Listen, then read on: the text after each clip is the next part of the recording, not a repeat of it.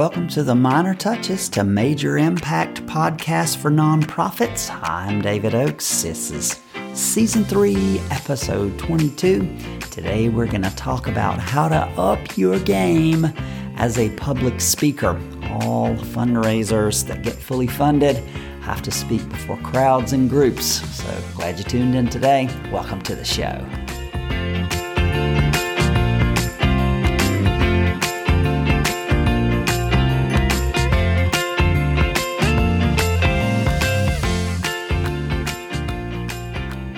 All right, welcome to the show. Hi, I'm David Oakes. So glad you tuned in. If you are a visionary fundraiser, then you will have to speak in front of groups to get fully funded. There's no way you can get around it. You have to be a public speaker. You have to share your vision with groups of people, sometimes large groups of people. It's scary. And today I'm going to give you some hints at how to up your game as a visionary fundraiser in your public speaking. Before I get started, I want to remind you, you don't have to do your fundraising by yourself. You don't have to do it alone. You can join our minor touches to major impact fundraising accelerator where I meet with about a dozen nonprofit visionary fundraisers. We meet two times a month on our Zoom call. I coach everybody. I look through everything they're doing through the month. I, uh, we all hold each other's hand and we fundraise and we 10x, 20x, and even 100x our income just by help, just by being in the group and helping each other. So sort of like a coaching mastermind. We all show up for each other. So click the link on the show notes and come join us. Don't do your fundraising alone. Good gracious. Nothing could be more lonely. Okay. As a pastor, I learned firsthand why most missionaries and nonprofit leaders rarely get the opportunity opportunity to share the best and largest attended events with potential leaders. At our church, we pushed these speakers to Sunday nights, our least attended event of the week, or Wednesday night. Oh gosh, the second least attended event of the week. It wasn't because these folks didn't have a word worthy cause. The truth is they were angels, experts at serving their beneficiaries, but sadly, and hard to say, they were often horrible public speakers. All visionary fundraisers who get fully funded have to speak to groups of people. Knowing that, knowing that, the savvy fundraiser will work hard at becoming the best public speaker possible. I remember a painful but honest 360 degrees evaluation I participated in years ago. That's So we have multiple people gathered around you and they all speak and evaluate you. It turned out that public speaking was my least honored skill of everything and all that I did. You should understand now that a majority, a lot of my job revolved around speaking publicly. Hmm. I acted like I was okay, but honestly, to be honest, it was painful because it was true. Now I took that painful moment as a challenge to become a better public speaker. For the next few years, I read books. Yes, Public Speaking for Dummies. It's one of the first books I read. I took classes. I took courses. I attended conferences, all to become a better public speaker. I also asked people to critique me each week. I met them ahead of time, give them a little, I made up a little um, evaluation sheet, give it to them. And I said, I want you to evaluate my speaking today. Talk about scary. Yes. But like so many other things that I have to do, had to do, I just did it while I was afraid. It was not easy. I, it was fearful. It was, it, it was hard, but I did it while I was afraid. You can read a little bit more about that in a post that I did can called, titled, Can Shy People Fundraise? Put a link to that in the show, show notes. Click on it and read it. Years later, I also remember when a trusted member of that evaluation team reminded me of that day asking, Do you remember how we evaluated your public speaking as your least powerful skill? Um, did I remember?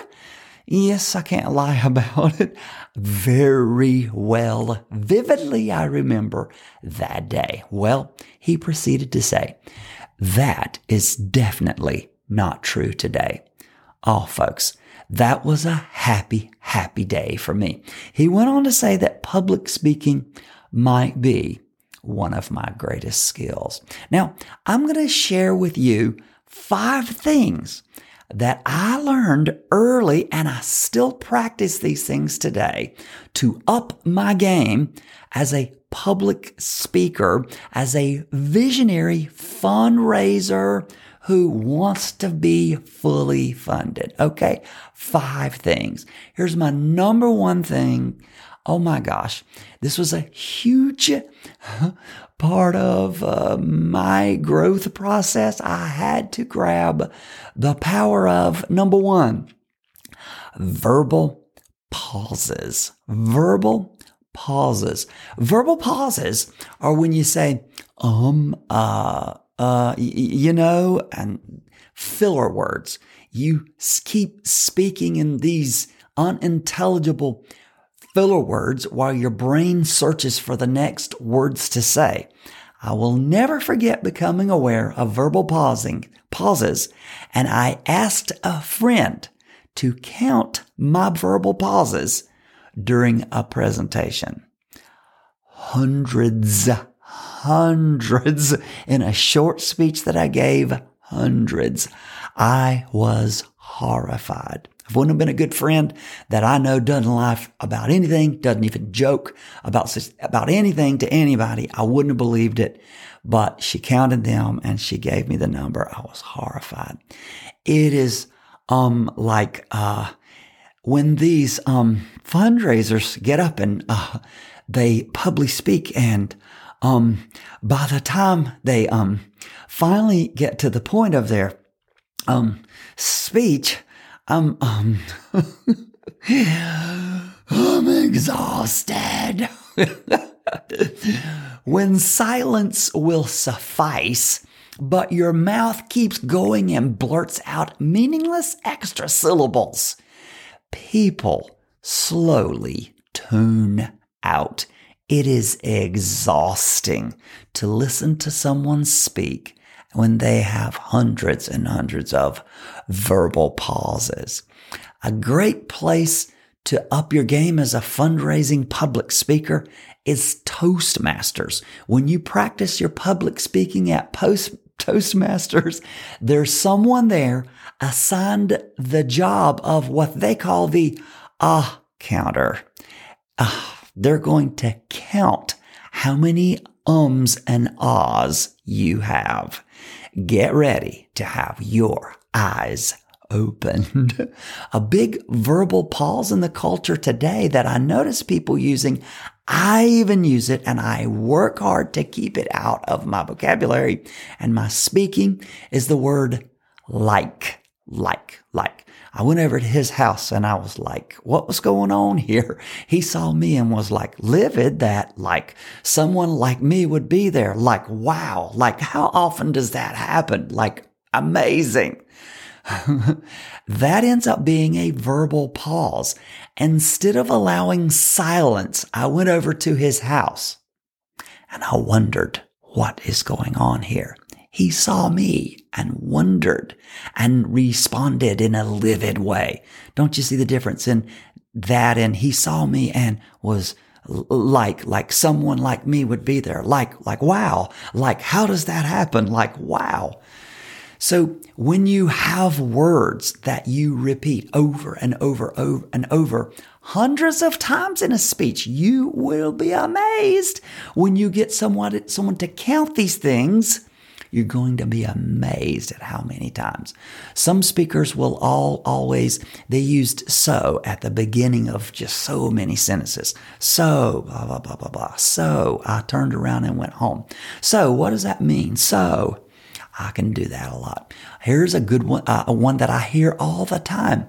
Some people just get caught on it, in it, and it's using the phrase, a little question, you know, at the end of their phrases over and over. Blah, blah, blah, blah, blah. You know? Ha, ha, ha, ha. You know? They just use the phrase, you know, over and over, or the word right. I wonder what your faux pas verbal pause is. Um, give me a t- text me, email me, and let me know. In the first, the first century biblical story about Peter and John says that they spoke the gospel. They spoke truth with quote, boldness. The original Greek word translated as boldness can mean circumlocution. Now that's a big word. What does circumlocution mean? It means to use a lot of words when a few words would do. so Peter and John, they spoke with boldness. They used a few words. They didn't use a lot. They used a few and they were with power. May we all, by the grace of God, may we all find that kind of boldness. Okay. Number one, verbal pauses. Number two, the first 30 seconds, the first minute of your speech. The Catholic University in Washington, D.C. conducted a study on the attention span of lecture attendees, and they found that most people stopped paying attention to those public speakers only 30 seconds into the speech. What? In 30 seconds, people had already begun to tune out. I know, crazy, right? that means you should work the hardest on the first 30 seconds the first minute, the first two minutes of your presentation. I was looking on LinkedIn the other day and I found a, a young uh, professional. Her name is Timmy Badru and she said it so well in her blog post. Here is a quote from her post. Someone got an invitation to speak at a global conference and for some reason he spent the first few minutes convincing the audience that they shouldn't be listening to him and they are, were wasting their precious time. What if I told you, she says, that the someone might just be you? And then she goes on to say, when you start your speech, remember I'm telling you the first 30 seconds, when you start your speech by making statements like, I'm not as good as these other speakers, so y'all bear with me. Or, quote, I don't know why I was invited because I'm not really qualified and this is my first time here, unquote. She says, Timmy says, you are telling the audience that the next few minutes will not be worth it. Unfortunately, some people, she says, will take your hint and walk away physically or mentally. Thank you, Timmy. I put a link in the show notes to her post. Read it. It's amazing. I'll oh, go hire her and get her to help you. Untrained public speakers are notorious for wasting this precious opportunity, this moment of opportunity at the beginning of their presentations. Pastors and preachers do this often. They set up their message with an amazing video trailer. Some, um, some wonderful smart fifth grader has given them an incredible video, video trailer before they get up to speak. Then they get up behind the trailer. They repeat the announcements. They talk about the weather, turn around and brag on the band. They mention needy prayer requests on and on ad nauseum. Then they will start their message after that moment has been totally wasted. Savvy public speakers who understand the power of story begin their speech by immediately being clear about the problem they're about to bring an answer to, and they do it in the first few minutes of their talk. Listen to me. The beginning of your speech is supremely important. The first 30 seconds, the first minute, the first two minutes. And it's a great place to use your one liner. Now, if your one liner is if your one liner is what it should be, it will start out with the problem that you bring an answer to. Click a link in the show notes and learn more about having a great one liner. I've done posts and podcasts about your one liners. Now, after, in that first 30 seconds, that one minute after you've hooked your audience, then you can turn and thank them for inviting you. You could say something positive about the band. You can brag on the church, but only do that after you have hooked your audience into listening to you. At your next, next presentation, I dare you to walk out onto that stage and clearly articulate the problem that you are bringing an answer to with the first few words that come out of your mouth. I dare you to do it. Okay. That is number two, the first 30 seconds. Number one, verbal pauses out, please to God in heaven, work on your verbal pauses and then give your speech. Give that first 30 seconds, the first minute, the most uh, attention. And number three is being monotone, monotone. Take, begin to notice how we talk and tell stories. We lift our voice. We lower our voice. We speed up our pace and we slow our pace. The great fundraising, visionary fundraising speaker learns to be a little more dramatic than feels normal. Practice your presentation. It feels abnormal, but all you're doing is keeping folks tuned in to what you're saying, which hopefully is visionary from another world and you want them to continue to pray, pay attention. There should be a time when you raise your voice and there should be a time when you lower it. There should be a time when you speed up your pace and there should be some times when you slow it down for effect, like I just did. I have a few fundraising and public speaking friends who refuse to practice their public speaking. I've had clients that hired me to help them and I pleaded with them. I charged them to practice their speech and they refused to. Now we have words to describe them. Ready for them? Poor public speakers. These people are horrible public speakers. All right. Number one, verbal pauses. Number two, your first 30 seconds. Number three, do not be monotone.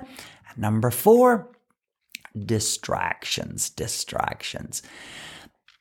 Successful Presentations for Dummies by Malcolm Kushner. It's an excellent resource, great book. He talks about how it doesn't matter how nervous you are. He just says it doesn't matter if you're nervous or not. What matters is that the audience thinks you're not nervous. It doesn't matter if you're nervous. What matters is you don't want to appear nervous. I have people tell me all the time, you are so free on stage. You are not afraid at all. They have no idea how afraid I was. I just have practiced and I've made up my mind. I'm not going to show it. There are some distractions that make you appear nervous and scared. Number one is your stage presence. When you pace like a wild animal in a cage, be aware of your pacing. If you're speaking to a large crowd, slowly walk to one section of the stage and address the crowd and finish that thought and then move to the center stage and address that portion of the crowd and then move to the other side. So not, don't pace, just quickly running back and forth. Watch yourself in video and see, are you pacing like a wild animal? You make people think you're, um, that you're scared. Don't do it. Fidgeting. You don't know what to do with your hands. I know that's a big deal. If you're using a, le- a lectern, and I do this a lot, place your hands up on that lectern as if you're playing a piano. Just place them there. It gives you something to do with your hands. If your hands are shaking, then just put them together and hold them and just stand with your hands clasped It's better than shaking hands. You don't need a whole pitcher of water where you're pouring a pitcher of water. Get you a small glass of water. Take sips when you need it. Pace yourself. Don't get up there and drink lots of water. And then please hear me. Please do this. Never, ever, ever apologize for being nervous. It only draws attention to it. Never ever apologize for having a cold. Y'all just, uh, I'm sorry, I got a cold and, and my voice is scratchy. Do you think people know what your voice sounds like anyway? Don't mention it. Anything you apologize for just draws attention to it. So never apologize for being nervous. Don't apologize for being sick. Don't apologize for coughing. Just get up there and do your best. Stop apologize. Don't apologize for anything. The speech expert Alatia Harris says, never apologize to the audience. Audience unless you've injured someone.